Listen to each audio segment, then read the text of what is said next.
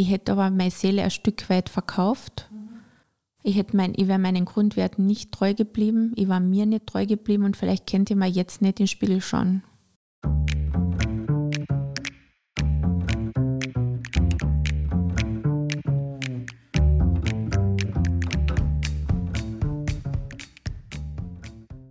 Herzlich willkommen zu einer neuen Folge unseres Mutmacherinnen-Podcasts.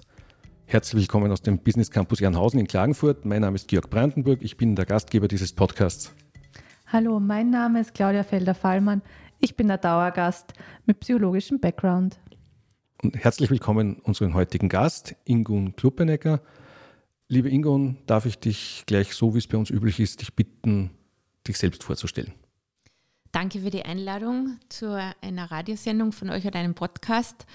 Ich freue mich sehr, dass ich einmal eingeladen wurde und das Thema, glaube ich, an und für sich ist ein wichtiges, deswegen äh, habe ich mich bereit erklärt zu kommen. Ich bin 53 Jahre alt, bin Mutter von zwei Kindern, schon erwachsenen Kindern und seit 35 Jahren Unternehmerin. Ich bin äh, Unternehmensberaterin, ich äh, bin Marktforscherin seit über 30 Jahren und habe ein Marktforschungsinstitut gehabt und jetzt bin ich Eigentümerin und Geschäftsführung vom Deins und Meins, einem Bioladen plastikfrei, bio und vegan in Klagenfurt. Liebe Ingun, schön, dass du heute da bist. Freut mich sehr, dass es jetzt geklappt hat, dass wir, dass du Zeit gefunden hast. Ich weiß, dein Kalender ist sehr voll und ähm, ja, dein Leben ist auch sehr voll. Du hast uns gerade gesagt, was du so alles machst und wer du bist. Welche Geschichte hast du denn heute mitgebracht für uns? Naja, nachdem es um das Thema Scheitern geht oder Mutmacherinnen äh, geht, habe ich mir gedacht, ähm, passt das ganz gut zu mir und deswegen äh, bin ich der Einladung gefolgt. Das ist schön. Und von welchem Scheitern oder von welchem Fehler willst du uns denn heute erzählen? Grundsätzlich, wir haben es ja schon am Telefon erörtert, ähm, möchte ich das Wort Scheitern nicht äh, verwenden, sondern ich verwende Lebenserfahrung oder ähm, Fehlerkultur. In dem Fall, ähm, ich habe eben ein Marktforschungsinstitut gehabt mit 50 Mitarbeiterinnen und habe das in einer Insolvenz geschlossen. Mhm. Ähm, ich habe das mit 24 Jahren begonnen, bin dazwischen dann Mutter geworden, habe dann mit einer Mitarbeiterin äh, begonnen und habe bis zu 49 Mitarbeiterinnen aufgebaut. Also das war dann mhm. ein ziemlich großes Unternehmen. Ich habe auch finanziell von niemandem irgendeine Hilfe bekommen, sondern ich habe das wirklich selbst aufgebaut. Mhm. Und deswegen muss ich ja sagen, das war mein zweites damaliges Baby. Also das habe ich wirklich groß gezogen. Und äh, es war wirklich eine Herzensgeschichte von mir und das, was ich da gemacht habe, habe ich von Herzen gerne gemacht und habe auch das geliebt, was ich tue. Und deswegen war dieser Schritt, diese, dieses Unternehmen gehen zu lassen, ein sehr großer und äh, ein sehr einschneidendes Erlebnis in meinem Leben. Ja, 24 Jahre warst du alt, als du das Unternehmen gegründet hast. Wie alt warst du, als du die Insolvenz anmelden musstest? Das war 2011, 2011. Es war knapp über 40 halt, also sagen wir so, wo man eigentlich sagt, eine Frau wäre in den besten Jahren. Ich habe auch mit dem Unternehmen sehr viele Preise gewonnen. Ich habe sehr viel für Frauen getan, Frauen in der Wirtschaft gemacht. Ähm, wenn ich heute nachdenke darüber, äh, ich sehe mich heute mit fast Mitte 50 als Initiatorin von Projekten. Das ist jetzt das Learning, was ich aus daraus, aus daraus, aus, auch daraus gezogen habe.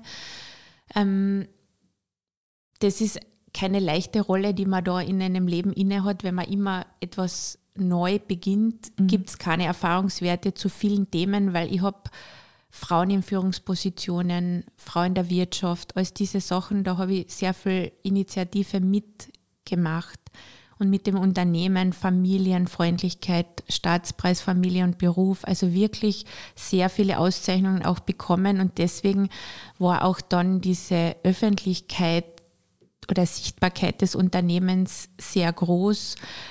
Und wenn in so einem Unternehmen etwas passiert, was jetzt so nicht gesellschaftstauglich ist oder vielleicht nicht so normal ist, dann wird auch viel darüber gesprochen und dann kriegt man auch mehr davon ab, wenn es negativ wird, das mhm. Positive und auch das Negative. Ja. 2011, das heißt, es war vor zehn Jahren. Ja, zehn ähm, Jahre her. Ja, was ist denn passiert? Wieso musstest du Insolvenz anmelden? Also äh, es war die, die Finanzkrise 2008, 2009 ist mhm. äh, gleichzeitig mit dem Unternehmen gewesen. Äh, es war dann einfach eine Liquiditätsfrage. Also wenn du einmal 50 Mitarbeiterinnen hast, ich habe damals ein Barvermögen von 250.000 Euro gehabt, das reicht aber genau für ein maximal ein halbes Jahr. Mhm. Gleichzeitig hat es dann auch noch Steuerprüfungen gegeben und Gesetzesänderungen. Das heißt, ich habe ziemlich schnell großes Wachstum und die mit dem Wachstum des Unternehmens, wo dann Kosten erst später, Jahre später kommen. Also das war dann wirklich eine Liquiditätsfrage, mhm. Finanzkrise zugleich. Und dann äh, muss ich sagen, während eines Wochenendes, wo ich mit Frauen in der Wirtschaft unterwegs war, hat mir damals die damalige das Bankinstitut, wo ich das Geschäftskonto gehabt habe, die Hälfte des Geschäftsrahmens gekürzt und ich war am Montag in der Früh zahlungsunfähig. Wow. Und das war eigentlich der Grund, warum ich zahlungsunfähig war. Ganz einfach so, wie ich sage, ist es dann auch so. Ich habe aber auch eine, eine Controlling-Beratung gehabt. Also es ist nicht so, dass ich das komplett alleine durchgezogen hätte. Ich habe auch komplett wirklich eine Struktur im Unternehmen gehabt ich weiß heute, dass ich es vielleicht nicht so schlecht gemacht habe. Das kann ich heute sagen, mhm. weil damals in der Situation glaubt man, man macht alles komplett falsch. Ich muss sagen, ich bin eine Frau gewesen, Mutter gewesen. Ich habe die Doppelt- und Dreifachbelastung gehabt. Man muss das schon so sehen. Und für Unternehmen, für 50 Mitarbeiter allein die Sachen zu akquirieren oder mhm. wir waren ein Unternehmen, wir waren voll ausgebucht. Also wirklich, wir haben jetzt nicht an Auftragsmangel oder andere Sachen, sondern es war wirklich dann die Liquidität, die dann zu dem geführt hat. Mhm. Ähm, also, dass euch die Bank den Hahn ein bisschen genau, sehr, sehr genau, zugedreht hat. 50 genau. Prozent ist, ja. ja. ist ja brutal, ähm, weil man dann sich wahrscheinlich schwer tut, noch Rücklagen auch zu haben, oder? Ja, wie gesagt, es war, es war wirklich so, ich habe Geld gehabt, aber das Geld ist dann schneller weg, als man glaubt. Das heißt, diese Rücklagen, das geht dann, das ist dann wie, ich weiß nicht, wie ich sagen soll. Ich muss auch sagen, wir waren damals keine GmbH. Also ich habe aus unternehmerischer Sicht auch sehr viel gelernt dadurch, mhm. weil wenn ich eine GmbH gewesen wäre, hätte ich nicht mit allen Privaten gehaftet. Es ist ja so, es ist ja alles dann ins, also es ist ja dann alles äh, ins Wanken geraten. Das heißt, unser Haus, Hof, Heim, Geld Versicherungen, alles war da mit drinnen. Das heißt, ich habe mit allen komplett gehaftet. Okay, wow. Jetzt meine Frage, die da anschließt, wie ist es denn dir dann damals gegangen? Ich kann mich noch genau erinnern, also die Entscheidung, eine Sanierung, also ein, ein, Schlüsselsatz von mir, die Entscheidung, eine Sanierung durchzuführen oder eine Insolvenz. Äh, eine Sanierung hätte bedeutet, dass ich wirklich komplett Kosten, also Kosten spare, dass ich aufgrund von vielleicht menschlich äh, hätte müssen wirklich unter Anführungszeichen hart kostensparend durchgreifen müssen. Und da war für mich eine Entscheidung, äh, die meinem Wesen überhaupt nicht entspricht. Ich bin, äh, wie soll ich sagen, ich, ich, habe, ich habe mich einfach dagegen entschieden. Also das heißt nicht die Sanierung zu machen, sondern auch dieses, dieses Unternehmen gehen zu lassen, weil ich vom Typ her das nicht machen wollte. Das heißt, die Sanierung ist für mich persönlich nicht in Frage gekommen. Okay, also das war auch so eine Gewissensfrage, höre genau. ich. Genau. Also ich, entlasse ich meine Mitarbeiter oder, oder lasse ich das Unternehmen gehen? Oder war ich hätte einen totalen Sparkurs fahren müssen und ja. ich hätte auch immer meine, mein, meinen Gestaltungsfreiraum gehabt. Ich hätte für mich persönlich so auch bei den MitarbeiterInnen, wie sagt man, die Zügel kurz halten müssen. Ich hätte kein, kein überall einsparen müssen. Ich hätte mhm. jetzt nicht den Kindern oder, also ich bin ein sozial denkender Mensch und für mich sind soziale und äh, Herzensangelegenheit wichtiger als jetzt dass ich sage, ich bleibe wirklich ganz streng am Kapital das war, also es war eine persönliche Entscheidung, ich wollte das nicht. Ja.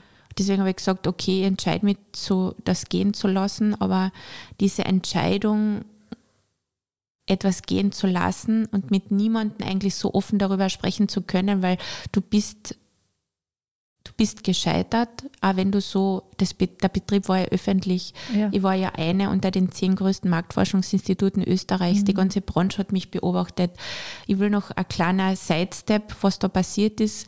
Eigentlich wollten wir die Insolvenz um 8 Uhr einreichen mhm. an diesem besagten Tag und um 11 Uhr kriege ich vom Gericht einen Anruf, dass mein Geburtsdatum falsch eingetragen ist und bis 12 muss man das einreichen.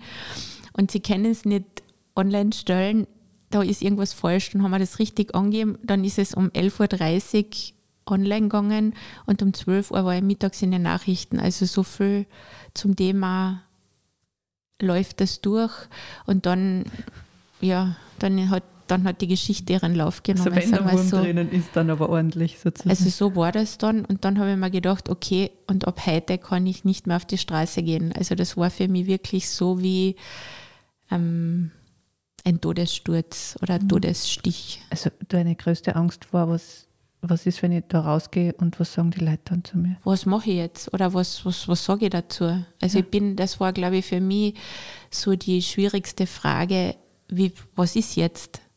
Ist jetzt der Weg aus oder was passiert jetzt? Ich stehe einfach an der Wand und bin handlungsunfähig. Ich habe gewusst, mhm. wie man so schön sagt, äh, die Geschäfte darfst du nicht mehr führen. Du bist jetzt es gibt einen Insolvenzbeauftragten, der übernimmt jetzt deine Geschäfte und es wird jetzt abgewickelt und du hast einfach nichts mehr zu sagen, du hast keine Rechte, du hast nur Pflichten und du musst jetzt einfach leise sein, du darfst dich zu nichts mehr äußern und das ist es. Mhm. Das hört sich nach einer schwierigen Zeit an. Ich meine, heute kann ich darüber sprechen, aber wenn du da mittendrin bist, meine Tochter war gerade in der Matura-Klasse, mein Sohn ganz klein, also man muss sich vorstellen, sie ist knapp vor dem Studium gestanden, die ganze Familie war von mir abhängig, ich war eigentlich der Familienerhalter, mhm. also dann kann man sich vorstellen, wie es dann geht. Ja. Und das Orge ist ja, es ist, die Konten werden geschlossen, das Telefon kehrt dir nicht mehr, deine Post wird von anderen geöffnet, du hast null Rechte. Mhm. Also es wird alles übernommen und du hast keine, du hast keine, du kannst nichts mehr machen. Mhm. Du hast jetzt vorher so beschrieben, es war, als würdest du mit dem Rücken zur Wand stehen. Du hast dich handlungsunfähig gefühlt. Du, ich habe auch so gehört, dass dir ein bisschen geschaumt auch. Was sagen die anderen dazu? Das war, das war eigentlich das Größte, wo ich mir ja. gedacht habe, was wird jetzt Gesellschaft tun? Und das war wirklich, ähm, da war der Druck schon sehr groß, weil mich sehr viele gekannt haben. Mhm. Also Learning daraus kann ich jetzt sagen, du stehst nie mit dem Rücken an der Wand, sondern du kannst immer einen Schritt nach vorne gehen. Wie hast du den Schritt geschafft? Wie lange hat es gedauert, bis du den ersten Schritt wieder tun hast können? Fangen wir nur ein bisschen früher an. Es war ganz eine lustige Situation. Da hat mir mein Anwalt einen Satz gesagt und der war ganz wichtig für mich sieh das doch das Ganze doch positiv und nutz die Zeit, weil wenn du diese Zeit bis der Insolvenz, so die Gerichtsverhandlung, bis alles abgeschlossen ist, bist du in einem geschützten Rahmen und kannst die Verantwortung abgeben. Und das war eigentlich, wie ich dann gemerkt habe, dass dann wirklich einer, also dass ich jetzt nicht mehr so angreifbar war und jemand für mich das erledigt hat, das war dann ganz angenehm. Und ich war total froh, dass ich gar keine Post mehr gekriegt habe im, Nach im Nachgang. Zuerst war es ganz schlimm, aber dann war ich total froh.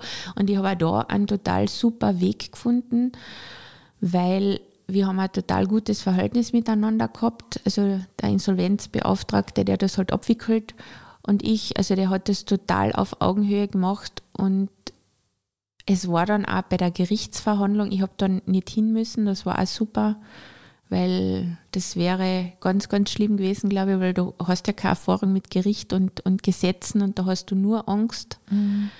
Und da hat dann die Arbeiterkammer gesagt, also sie bedankt sich auch für die gute Zusammenarbeit. Also da habe ich gewusst, okay, habe ich dann auch irgendwas richtig angemacht. Also das, war, das waren ein paar mhm. Sätze, die mir heute noch irgendwie so in Erinnerung mhm. bleiben. Und ich habe das eigentlich als sehr angenehm empfunden, dass jemand anders für mich die Verantwortung übernommen hat in der Phase. Also dein erster Schritt war, dass du dich auf jemand anders verlassen hast. Könnte man das so sagen? Weil ja, das dass, einer, dass, ich, dass ich gesehen habe, na, äh, das ist eh, das passiert vielen, sage ich mhm. jetzt einmal. Und der Anwalt, der das abgewickelt hat, der war total nett und der hat mit mir das total durchgesprochen, hat gesagt, na, das ist eigentlich eh also es, ich habe jahrelang super gearbeitet. Es sind ja viele Faktoren da zusammengekommen. Nur wie geht man mit dem um? Was ist mein Eigenanteil und was mhm. ist ein Fremdanteil? Und wie schätzt man das dann ein? Also das war für mich das Wichtigste, dass ich das herausfinde. Dass du auseinanderbröselst, was habe genau, ich da das selber beigetragen, mich, dass das so schief gegangen ist? Das war für mich persönlich ganz wichtig, mhm. um einschätzen zu können, in, in der Zukunft, was kann ich mir zutrauen und was nicht und was, weil eigentlich einen Schaden haben, hat man schon angerichtet, weil ich meine, aber ich muss auch sagen, viele Gesetze finde ich nicht ganz richtig, wie es dann läuft, aber letztendlich, ja, ist es dann so, wie es ist. Mhm. Äh, ich wollte dich auch was fragen, weil du gesagt hast, eine große Angst war natürlich wie reagiert Gesellschaft mhm. darauf? Äh, jetzt sind Gesellschaft natürlich auch einzelne Menschen. Ähm, wie hat sich denn dein soziales Umfeld verhalten? Wird sich das aussortiert? Weil ich habe ja auch immer so die Wahrnehmung, in einer echten Krise lernt man seine wahren Freunde kennen und man lernt leider auch kennen, wie viel zum Teil oft recht oberflächliche Freundschaften man vielleicht hat. Ähm, es waren viele nicht mehr da, das muss ich auch sagen. Ähm, ich werde keine Namen nennen, aber es hat zwar einschneidende Erlebnisse gegeben. Äh, es haben einige offizielle Stellen sofort ihre Aufträge zurückgezogen, weil das könnte unserem Image schaden. Und andere haben gesagt, entweder gehst du von selber oder wir geben dir den goldenen Handshake. Weil ich Funktionen inne gehabt habe, ich sofort zurücklegen müssen, weil kann man nicht damit umgehen. Also es ist eigentlich, es wird ja in der Sekunde, wo das publik wird, wird ja alles entzogen. Und ähm, meine Familie, mein nächstes Umfeld, also ich würde sagen, es waren ein paar wenige Freunde. Ich meine, man öffnet sich dann auch nicht mehr so, aber es waren ganz viele nicht mehr da. Und jeder, also es war ganz lustig zu beobachten, jeder hat geschaut, dass er noch irgendwie zu dem kommt, was er vielleicht zu kriegen hat. Und statt zu fragen, ob ich Hilfe brauche, also da waren ganz wenige da. Also die Familie in jedem Fall. Und viele andere nicht mehr. Mhm. Du hast gesagt, man öffnet, du hast dich dann auch nicht mehr so geöffnet. Ähm, ich habe die ja kennengelernt ein paar Jahre danach und habe ja sehr offenen Menschen kennengelernt. Wie hast du es geschafft, dich wieder zu öffnen? Wie gesagt, dieses Auseinanderdröseln was ist jetzt mein eigener Wert, was ist ein Selbstwert, was sind die Grundwerte eines Menschen, was ist der Wert der Gesellschaft, nach was wird man bewertet, dieses Werten von Themen. Also da war ich in sehr schwierigen Reflexionsrunden, würde ich fast sagen. Mhm.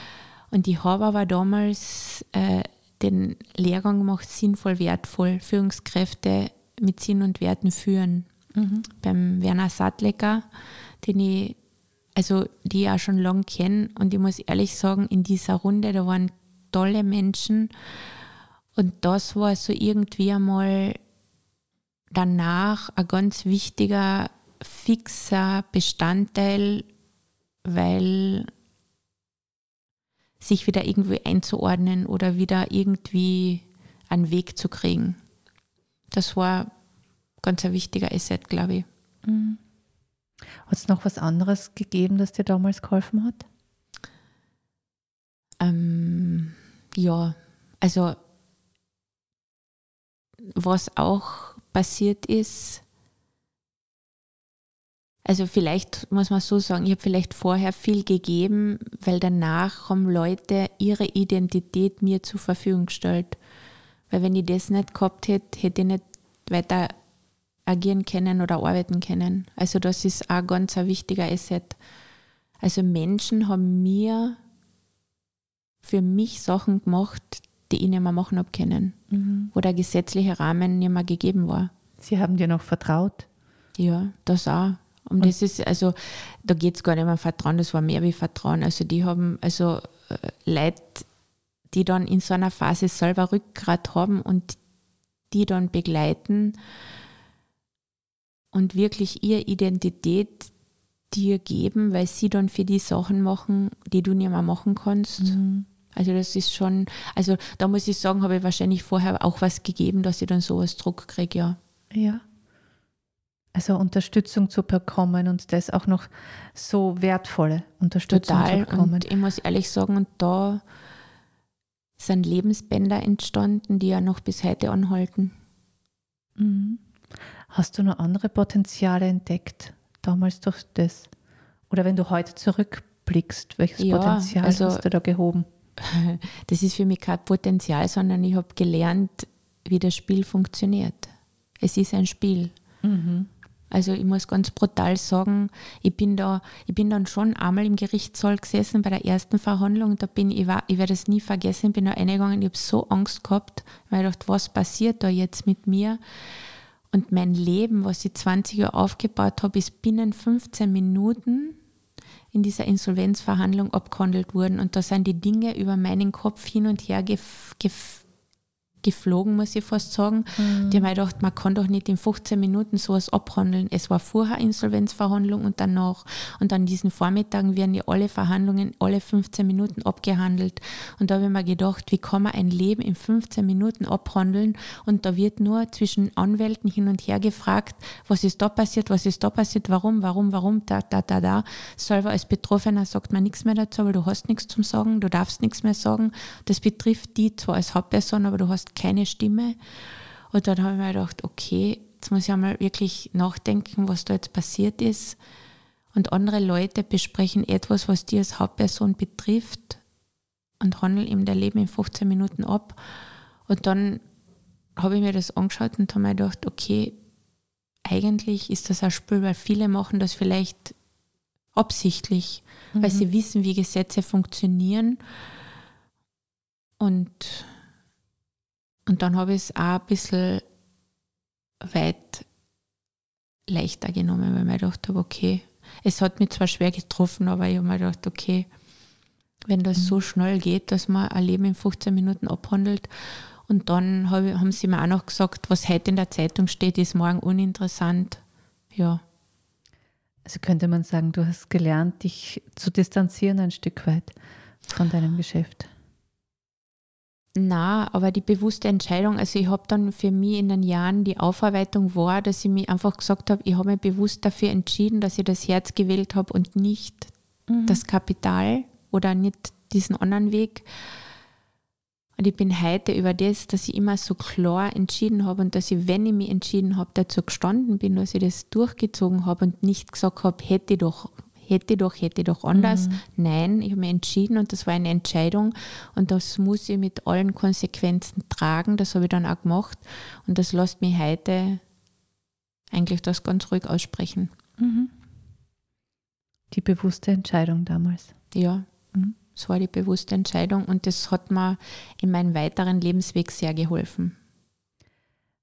Was wäre heute anders, wenn das damals nicht gewesen wäre?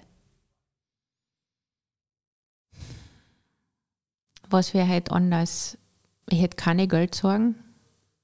Also das wäre sicher anders, weil wenn mhm. ich das mhm. Kapital oder wenn ich, wenn ich das anders eingesetzt hätte und gewisse strategische Fehler, wenn ich sage, ich, ich, ich gebe mich dem Kapital hin, nicht gemacht hätte oder mich vielleicht für das Kapital in mein Leben entschieden hätte, dann hätte ich jetzt wahrscheinlich genug davon. Mhm.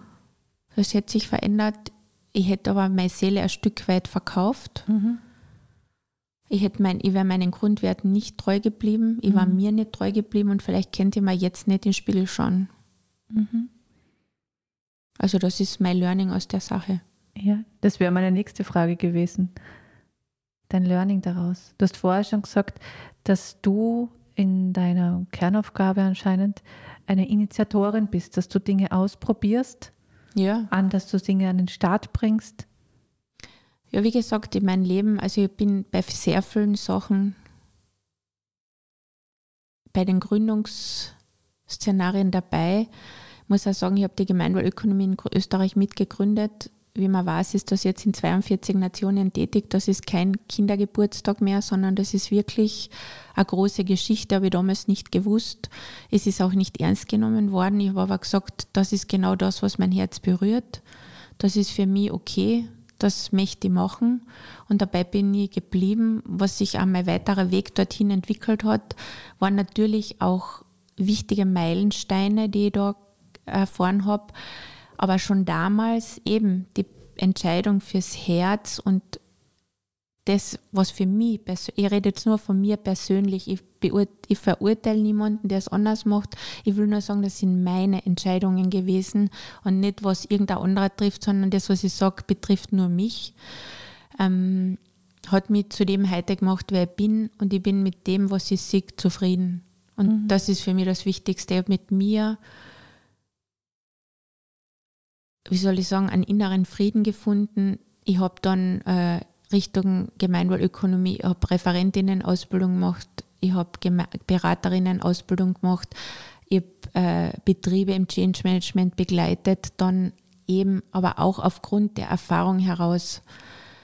Ich habe dann, ähm, hab dann auch noch äh, auf der Universität Klagenfurt Wirtschaft zwei Jahre gemacht. Ich habe es dann nicht abgeschlossen, weil ich wusste, okay, Kapital, das ist wieder die alte Linie, die mag ich nicht, aber ich habe es mir angeschaut und das hat mir auch mit ein Stück geholfen, wie weit ist mein Anteil soll, weil ich wirklich überall ein bisschen reingeschaut, wo ich gesagt habe, okay, schauen wir das an.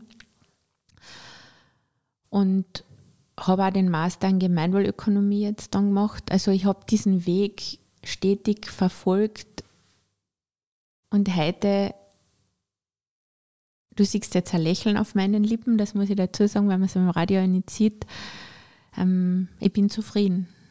Ich glaube, man hört es an der Stimme, wie sie sich verändert. Ja, also ja. das möchte ich dazu sagen. Also ich bin zufrieden und ich glaube, also ich habe so das Gefühl, am Puls der Zeit angekommen zu sein und das, was man vor 20 Jahren gesagt hat, hat jetzt, an, hat jetzt wirklich Gewicht und einen Wert, weil man sieht, dass es doch sich genau in diese Richtung entwickelt, was man vorher nicht ernst genommen hat.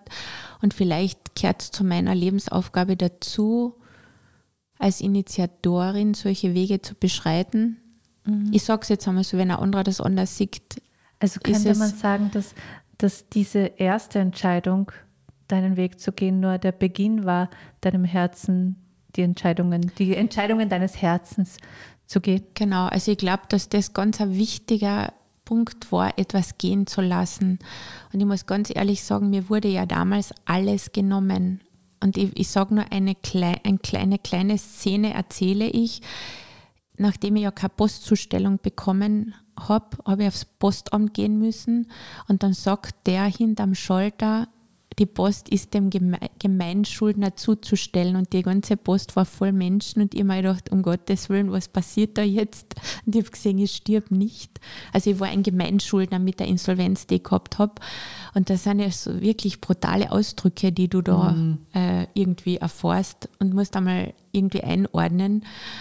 Und dann habe ich mir gedacht, okay, jetzt bin ich ja Gemeinschuldner, ja, ist auch in Ordnung, aber ich bin heute so froh, dass ich mich entschieden habe, das zu tun, was meinem Wesen entspricht und wer ich bin und nicht das Leben der anderen zu leben mhm. und nur der Gesellschaft zu entsprechen, das ist irgendwie so mein, war diese Entscheidung, weil du hast immer Weggabelung und das war eine davon. Kann ich mhm. was gehen lassen, weil ich habe ich hätte fast mein Haus verloren, mir hätten sie fast mein hab und Gut wirklich, wie man so schön sagt, zwangsversteigert. Da hat es auch wieder Leute gegeben, die mir geholfen haben, weil ich war jetzt eigentlich nicht ungebildet, ich war nicht, ich war nicht, aber du bist von heute auf morgen mittellos oder kannst über nichts mehr entscheiden. Ja.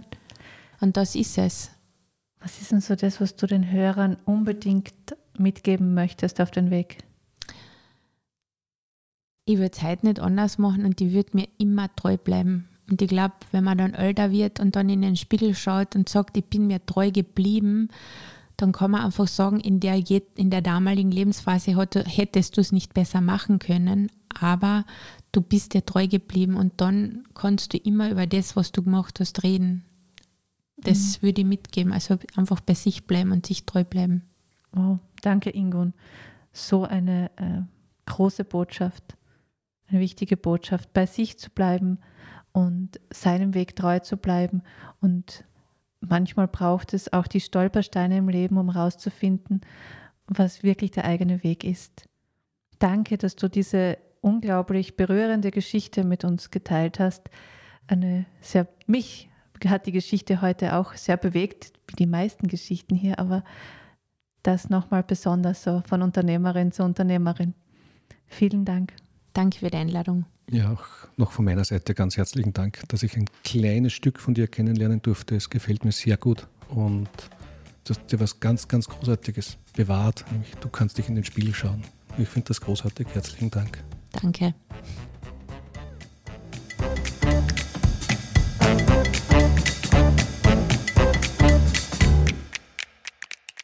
Vielen Dank fürs Zuhören. Wir wünschen Ihnen alles Gute für Ihre ganz persönlichen Geschichten des Wiederaufstehens. Wenn Sie Lust haben, eine dieser Geschichten in unserem Podcast zu erzählen, dann laden wir Sie ganz herzlich ein, mit uns Kontakt aufzunehmen.